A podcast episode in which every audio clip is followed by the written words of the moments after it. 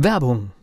Was passiert, wenn der Chef oder die Chefin eine Auszeit nimmt und die Angestellten auf sich allein gestellt sind? Christian Pukelsheim und Michael Habekost beschreiben in ihrem Buch Radikal weg die Herausforderungen für Unternehmer und Mitarbeiter, welche Vorbereitung notwendig ist und worauf unbedingt zu achten ist bei einer Auszeit. Radikal weg, wenn der Chef ein Jahr Auszeit nimmt und das Unternehmen dennoch funktioniert. Erschienen im Mentoren-Media-Verlag. www.mentoren-verlag.de.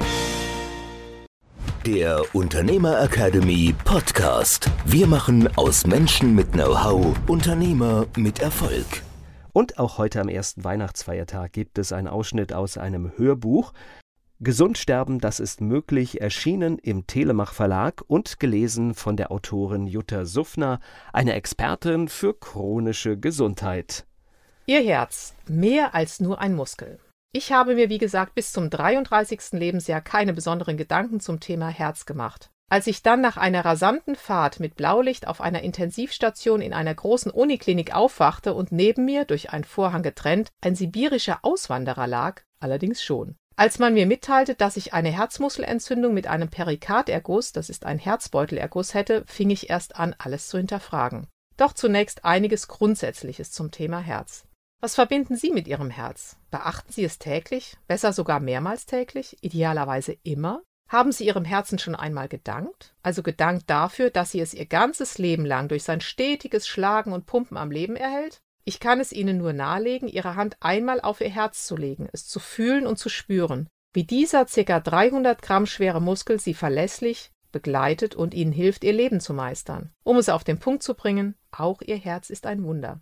Gelehrt wird in der Schulmedizin alles ziemlich mechanistisch und materiell. Dabei handelt es sich bei einem Herzen um einen schlagenden Muskel, der mit 2 Kammern und mit 2 Vorhöfen ausgestattet ist. Dieser Muskel jagt 5 bis 6 Liter Blut pro Minute durch Ihren Körper und damit insgesamt 7000 Liter pro Tag. Um einen Vergleich zu haben, das ist ungefähr so, als ob Sie jeden Tag einen 10-Liter-Eimer auf einen 200 Meter hohen Turm tragen. Viel Spaß dabei!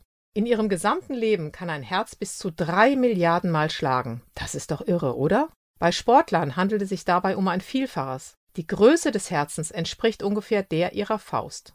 Das Herz entwickelt sich bei einem Embryo ungefähr am 18. Tag, denn dann fängt es mit ungefähr 150 bis 160 Schlägen pro Minute an zu schlagen. Beachten Sie bitte, in der 5. Woche der Gesamtentwicklung des Menschen hat das Herz die Größe eines Sesamsamens. Das sind ca. 2 Millimeter. Doch da geht es schon seinen Aufgaben nach, um den winzig kleinen Embryo am Leben zu halten. Natürlich besitzt das ebenfalls winzige kleine Herz zu diesem Zeitpunkt noch keine 2 Kammern und Vorhöfe. Es sieht eher aus wie ein Schlauch und versorgt den kleinen Menschen, bildlich gesehen, wie bei Ebbe und Flut. Ich durfte mich einmal mit einem Mann eines indigenen Volkes im fernen Amerika unterhalten und fragte ihn, wann ein Herz zu schlagen anfange. Er entgegnete, dein Herz begann zu schlagen, als deine Seele in den Körper eingetreten ist.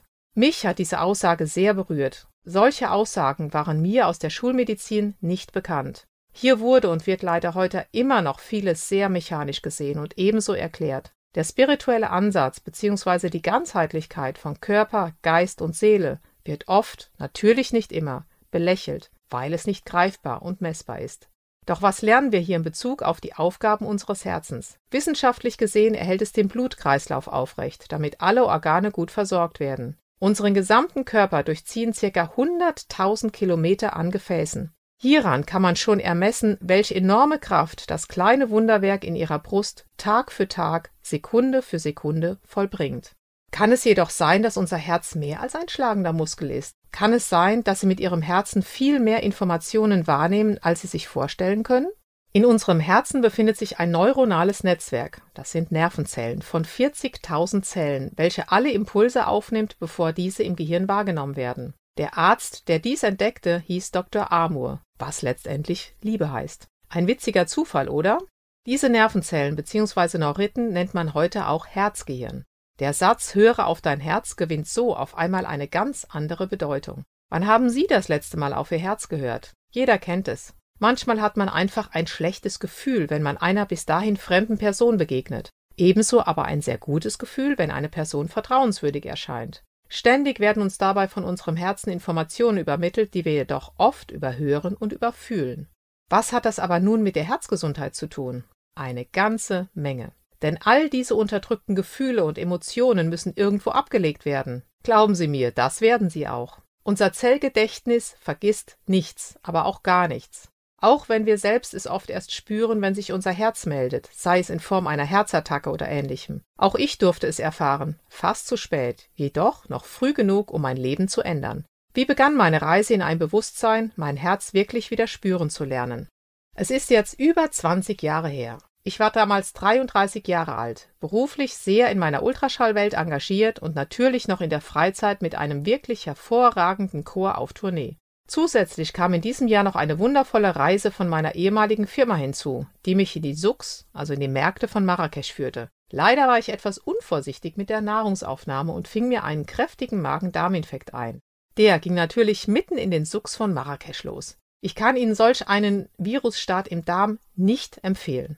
Es war im wahrsten Sinne des Wortes ein beschissenes Gefühl, so dringend eine Toilette zu benötigen. In den Souks von Marrakesch existieren diese aber leider nicht an jeder Straßenecke. Ich wusste bis zu diesem Zeitpunkt überhaupt nicht, wie viel Inhalt so ein Darm fassen kann. Zurück in Deutschland überging ich trotz allem die Symptome wie Schlappheit und Müdigkeit. Ich dachte, es handelt sich doch nur um die Folgen eines Magen-Darm-Virus. So überging ich mal wieder meine Körpersignale, da etwas Großartiges anstand. Eine Konzerttournee mit der 8. Sinfonie von Gustav Mahler, die uns quer durch Europa führen sollte. Das war ein großer Wunschtraum von mir und ich wollte, wie ich schon zuvor erzählt habe, diese Sinfonie unbedingt mitsingen.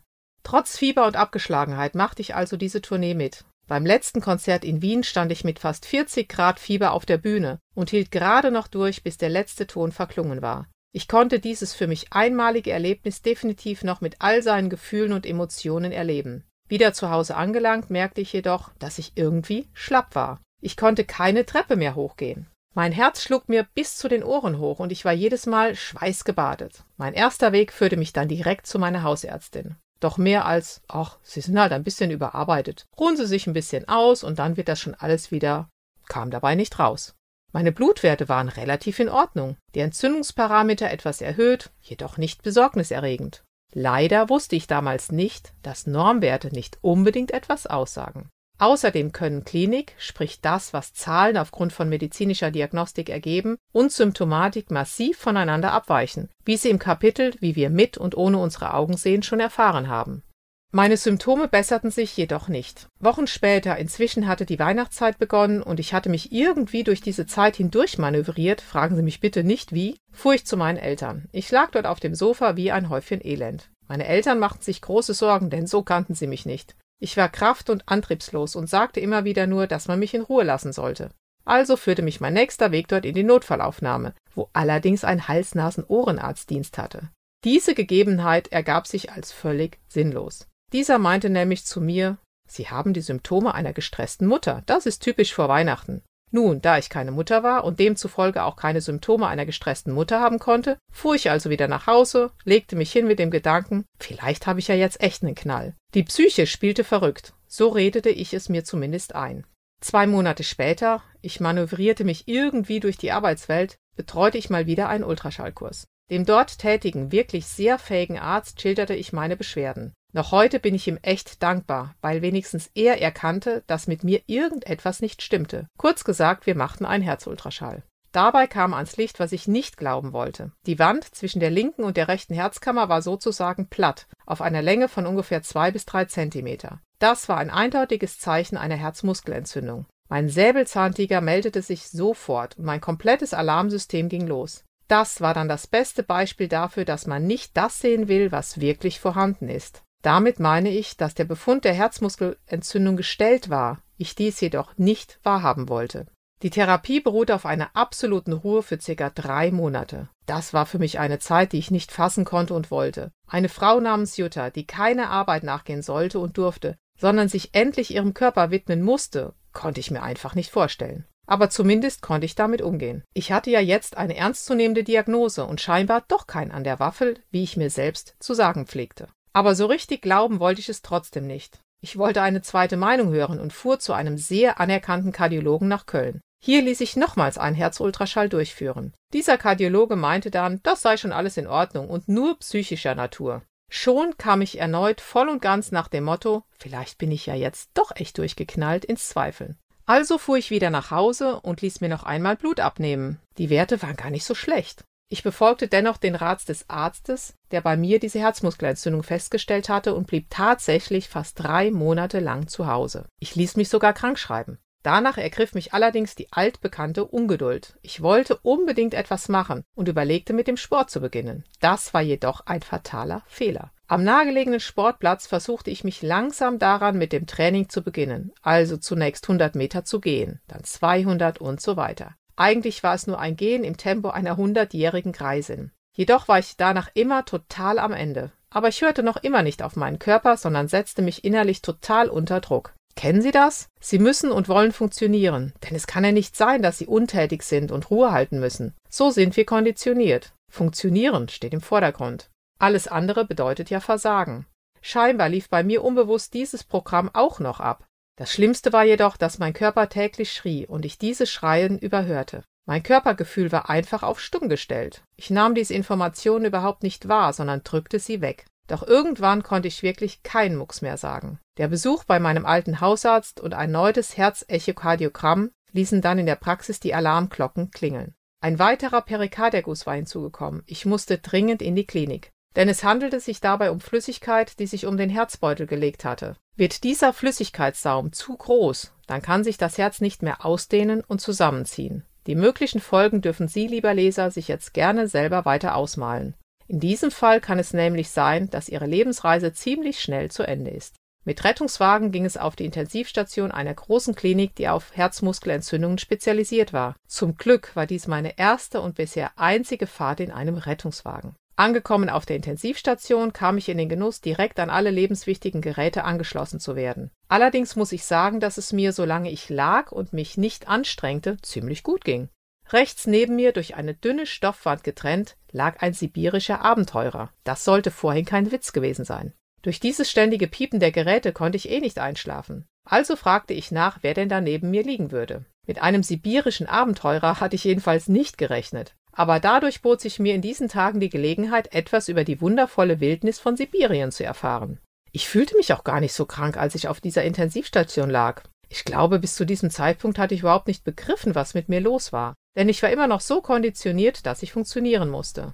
Ich war geistig schon wieder in den nächsten Ultraschallkursen und bei dem, was ich noch so alles vorbereiten wollte. Obwohl ich die Zusammenhänge noch nicht verstand, hatte ich zumindest Zeit zum Nachdenken. In meinem Kopf war mein Körper ein funktionierendes Utensil und entsprechend nahm ich diesen auch wahr. Denn von klein auf werden wir durchgehend auf den Gedanken konditioniert, immer mehr als 100% Leistung erbringen zu müssen. Ansonsten sind wir anscheinend nichts wert. Das wird uns in dieser Welt auch schon im Kindergarten vermittelt.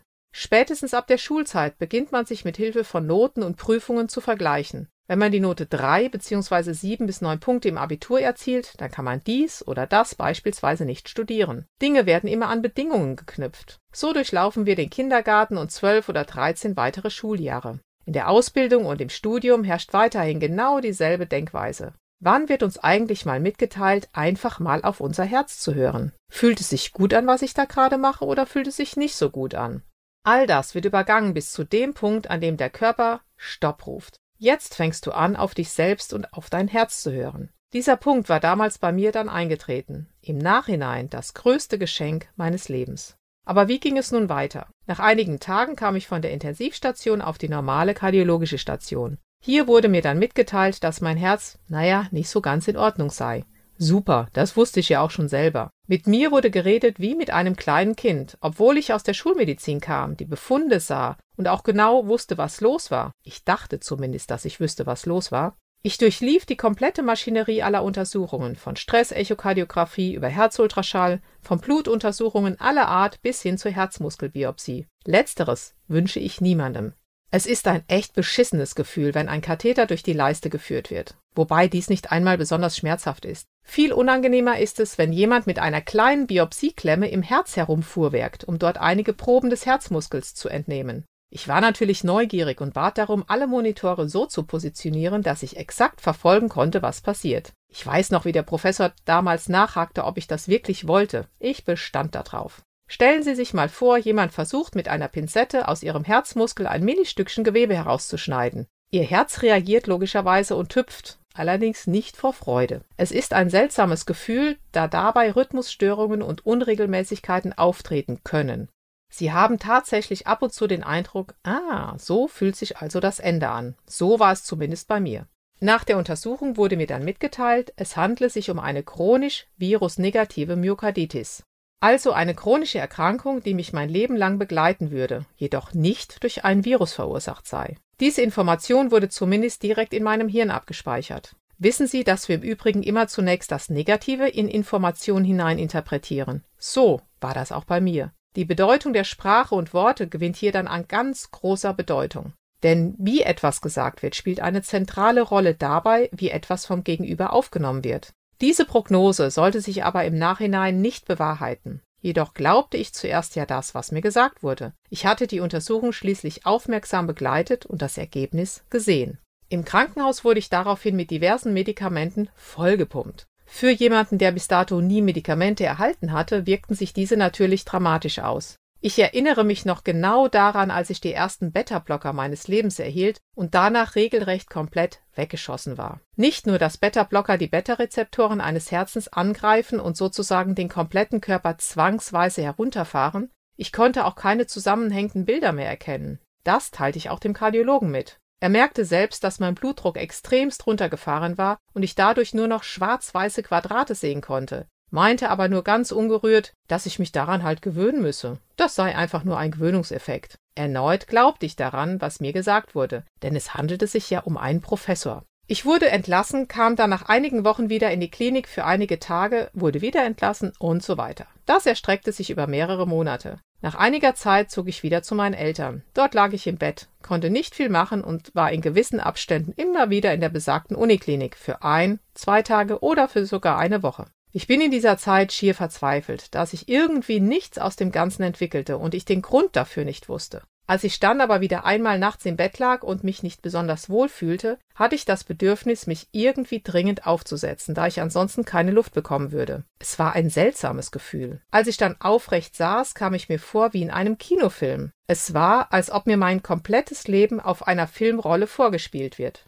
Damals habe ich überhaupt nicht verstanden, was das soll und habe es dann auch einfach versucht zu vergessen. Erst Monate später wurde ich wieder daran erinnert. Wahrscheinlich wollte ich es in diesem Moment einfach nicht wahrhaben. Jahre später sagte mir mal eine Numerologin, diese Menschen gibt es im Übrigen wirklich, sie erzählen ihnen ihr Leben aufgrund ihrer Lebenszahlen, dass ich in diesem Moment die Wahl zwischen Weiterleben oder eben nicht Weiterleben hatte. Und dazu darf ich betonen, dass diese Dame mich nicht kannte und absolut nichts von mir wusste. Ich fing tatsächlich an zu glauben, dass es wirklich doch mehr zwischen Himmel und Erde gibt, als ich bis dato gedacht hatte. Aber stattdessen wurde mir das Colchicin, das ist ein Medikament, das auf dem natürlich vorkommenden Stoff der Herbstzeitlosen basiert, verabreicht, von dem man erwartete, dass es hilft, mein Herz ruhig zu stellen, die Herzmuskelentzündung zu beseitigen bzw. die Entzündungen herunterzufahren. Als ich dann zum wiederholten Male in der Klinik lag und wieder dieses Colchicin einnehmen musste, fasste ich einen Entschluss und setzte es eigenhändig ab. Denn es gab eine Bedingung für die Entlassung und die lautete, Ihr Darm muss wieder anspringen. Ich verkündete also froh, dass alles klappen würde und wurde aus der Klinik entlassen. Dann rief ich besagten Arzt an, der bei mir damals die Herzmuskelentzündung entdeckt hatte und fuhr zu ihm. Bis heute bin ich ihm sehr dankbar. Gesund sterben, das ist möglich, gelesen von der Autorin. Alle Infos in den Shownotes des Podcasts. Hier muss man auch nochmal besonders auf das Buch hinweisen. Absolut lesenswert und außerdem ist es auch wunderbar bebildert. Ein ganz besonderes Buch. Gesund sterben, das ist möglich von Jutta Suffner. Der Unternehmer Academy Podcast. Wir machen aus Menschen mit Know-how Unternehmer mit Erfolg. Werbung.